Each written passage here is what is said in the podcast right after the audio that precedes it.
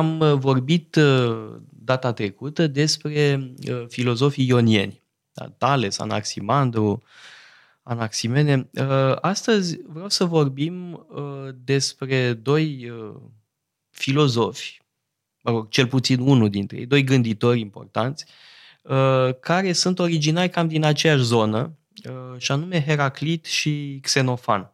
Heraclit era din Efes, Xenofan din Colofon, Uh, deci tot din zona asta. Xenofan însă s-a mutat ulterior uh, în uh, Italia, în Elea. Și ce e interesant în cazul lui Xenofan este că probabil a fost aed, recitator, adică de poeme epice, bănuiesc, Uh, ori el e foarte critic uh, la adresa uh, lui Homer, a lui Hesiod, e foarte critic la adresa mitologiei grecești. Ceea ce mi se pare normal dacă ești într-un domeniu, într-o branșă cu cine intri în competiție, nu? Cu cei care uh, sunt uh, în același domeniu. Bun, dar și nu e doar o chestie de competiție aici. Ba, eu cred da? că da, gândește-te, asta se întâmplă cu Platon mai târziu cu Aristotel, intră în competiție unul cu celălalt, la fel se întâmplă și cu Tucidide, care intră clar în competiție cu Herodot în felul în care scriu istorii și așa Bun, gândesc. Deci e vorba de o critică uh, care merge mult dincolo de mm, competiție și nici nu cred că Xenofan putea cu adevărat să concureze pe Homer sau pe Hesiod. Uh, e vorba de o critică a mitologiei. Uh, unii văd în el un fel de liber cugetător, Uh, dar mi se pare o interpretare greșită. Mi El este pare. un spirit eminamente pios. Da, este El... o exagerare, așa mi se pare și mie, pentru că, sigur, critica antropomorfism. Uh, spune la un moment dat că dacă cai ar putea să deseneze sau să scrie și ar uh, desena zeii asemeni cailor. E la fel și oamenii își imaginează zei așa cum sunt ei. Și din păcate asta înseamnă că își imaginează zei cu toate defectele pe care le au oamenii. Și asta e sursa uh, criticii pe care o are la adresa lui uh, Homer sau lui Hesiod. Uh, dar, în același timp, este un... E interesant de dezbătut. E un, să spunem, unul din primii monoteiști sau e un henoteist? Pentru că vorbește despre un zeu. Un zeu tot cunoscător, omniprezent, uh, numai că zeul ăla uh, este singurul sau este doar cel mai mare, cel mai important dintre, dintre zei. Să nu uităm că în uh, Panteonul din Homera, Zeus e unul dintre zei, dar este clar cel mai important, este mai puternic decât toți ceilalți la un loc. Da? Își imaginează și Xenofan la fel?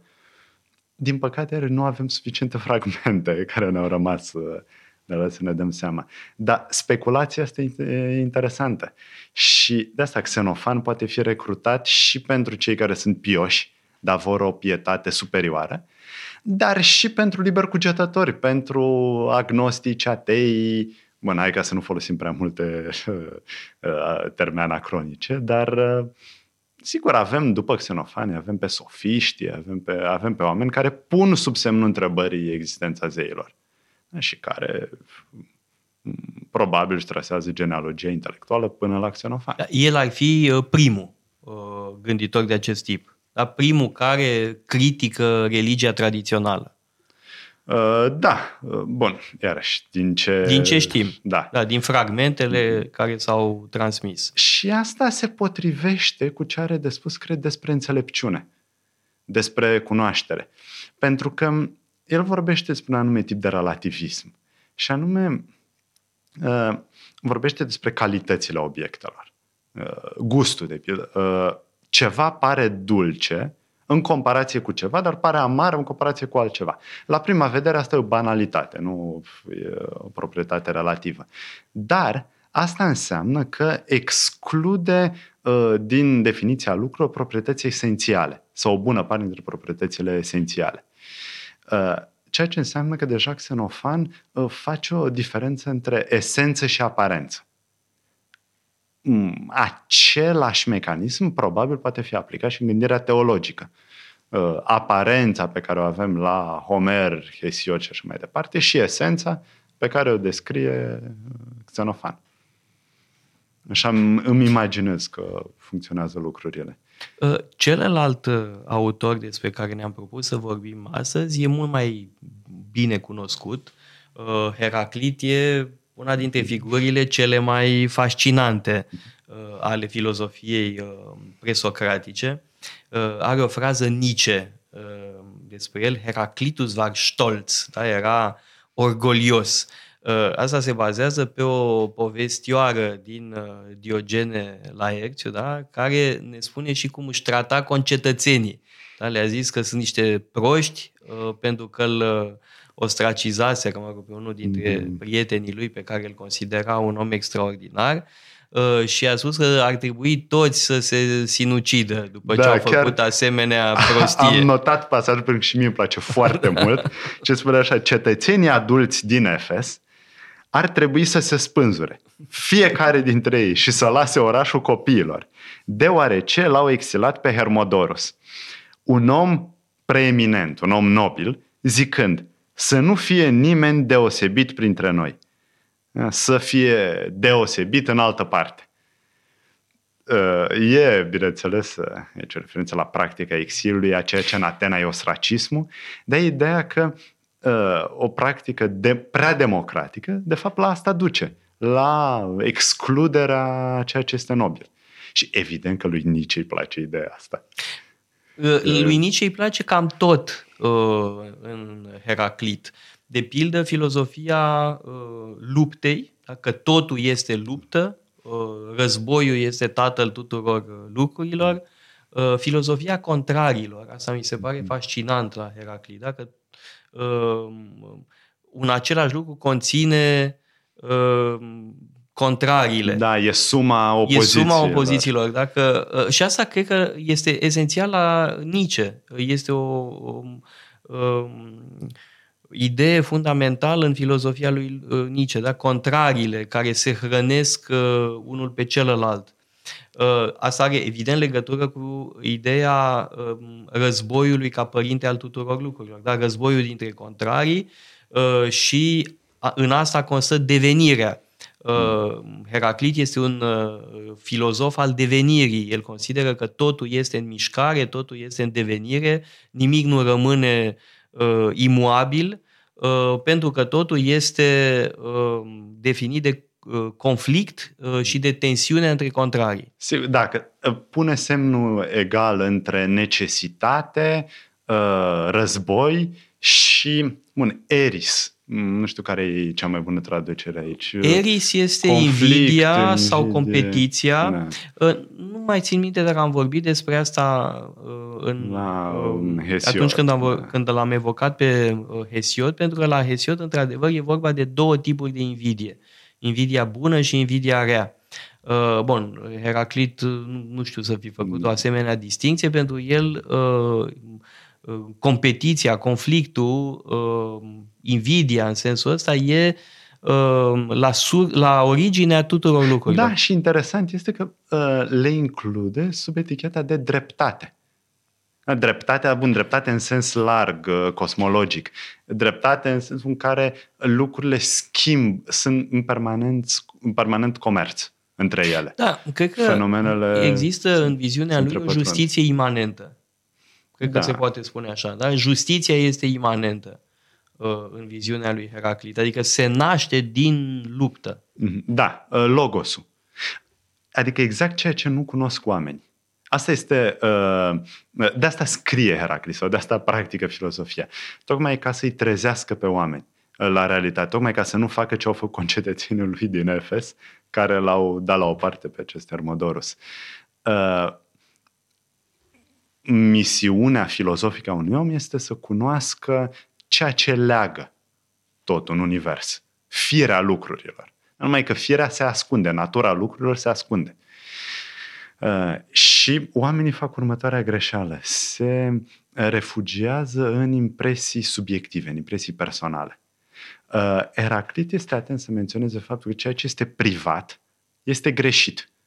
Pentru că reprezintă doar o mică porțiune, doar o perspectivă a logosului, a Gustă. naturii. Dar ceea ce este valoros este ceea ce este comun. Ceea ce este împărtășit, mai exact.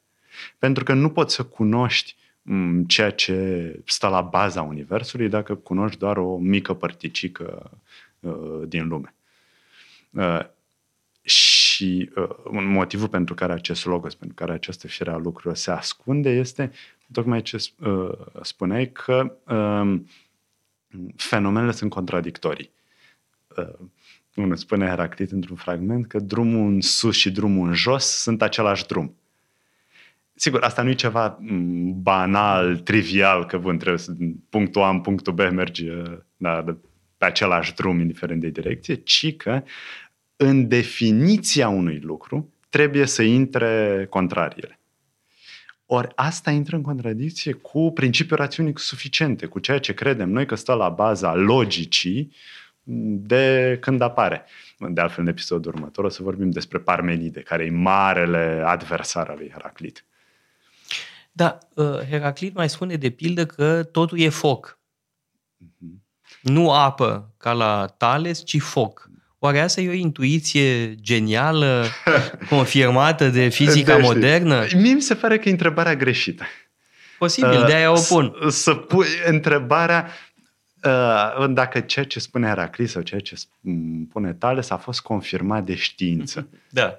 Pentru că nu e același tip de întrebare. Sigur, știința modernă se ocupă de experimente, se ocupă de a înțelege natura, uh, natura în care ne, în care ne situăm. Pe când la presocratici este vorba de a pune întrebarea despre care sunt principiile, cum ar trebui noi să gândim lumea. Uh, nu e vorba de o investigație empirică, ci este vorba de construcția conceptuală a lumii în care ne aflăm. Și, până la urmă, focul nu e vorba de elementul foc. E vorba de mm, ceea ce este asociat simbolic cu focul. Combustia. Combustia, uh, faptul că ești consumat de foc, focul este dinamic, nu este niciodată mișcat. Apa e prea blândă, cred. Mm. Apa e prea... Mm. Se mișcă mai puțin decât focul. Cred că de asta nu-i place. Nu, nu pentru că ar fi descoperit cumva elementul foc. Dar deci este diferența între gândirea simbolică la presocratici și uh, gândirea da, empirică. Mai e o um, idee comună uh, legată de Heraclit, da? o vedem în tot felul de tablouri, în frește, mm-hmm. că plângea. Păi da, crește Herac... dacă avea de face cu idioții de ăștia care exilau. Că Heraclit plângea și Democrit râdea. Da. Da? E uh, filozoful, uh, nu plângăreț, ci filozoful care plânge. Bun, asta evident că este o uh, imagine convențională, dar oare exprimă un adevăr legat de filozofia lui? Mereu m-am gândit că spune ceva mai mult despre atomiști. Ăia care râd. Ăia care râd, da.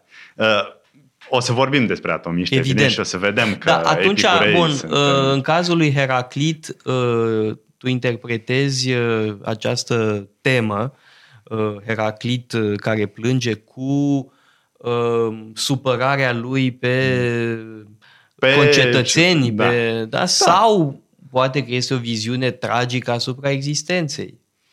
Poate, mă întreb.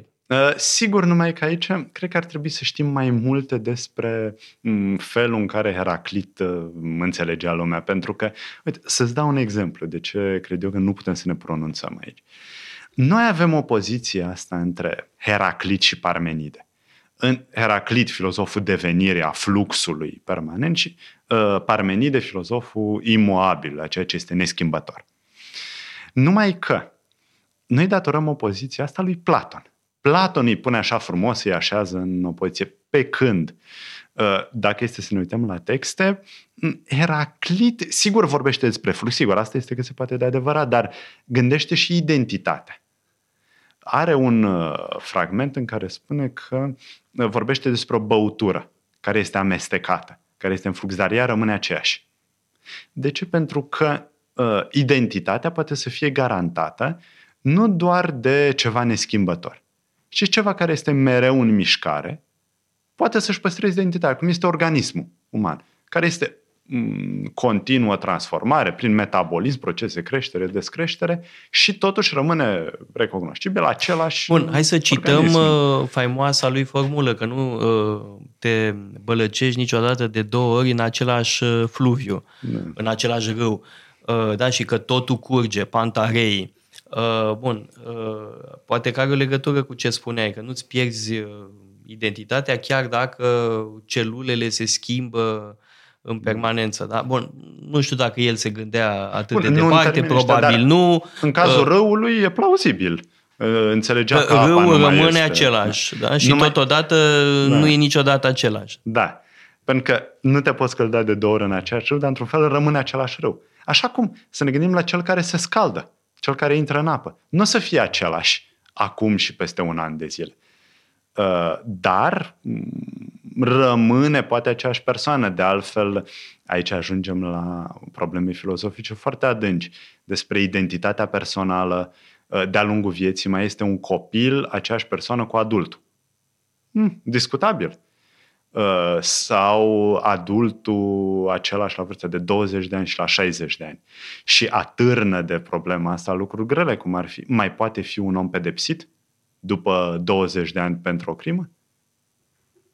Depinde ce răspuns filozofic dăm aici. Și cu siguranță Heraclit n-ar fi spus că trebuie neapărat achitat.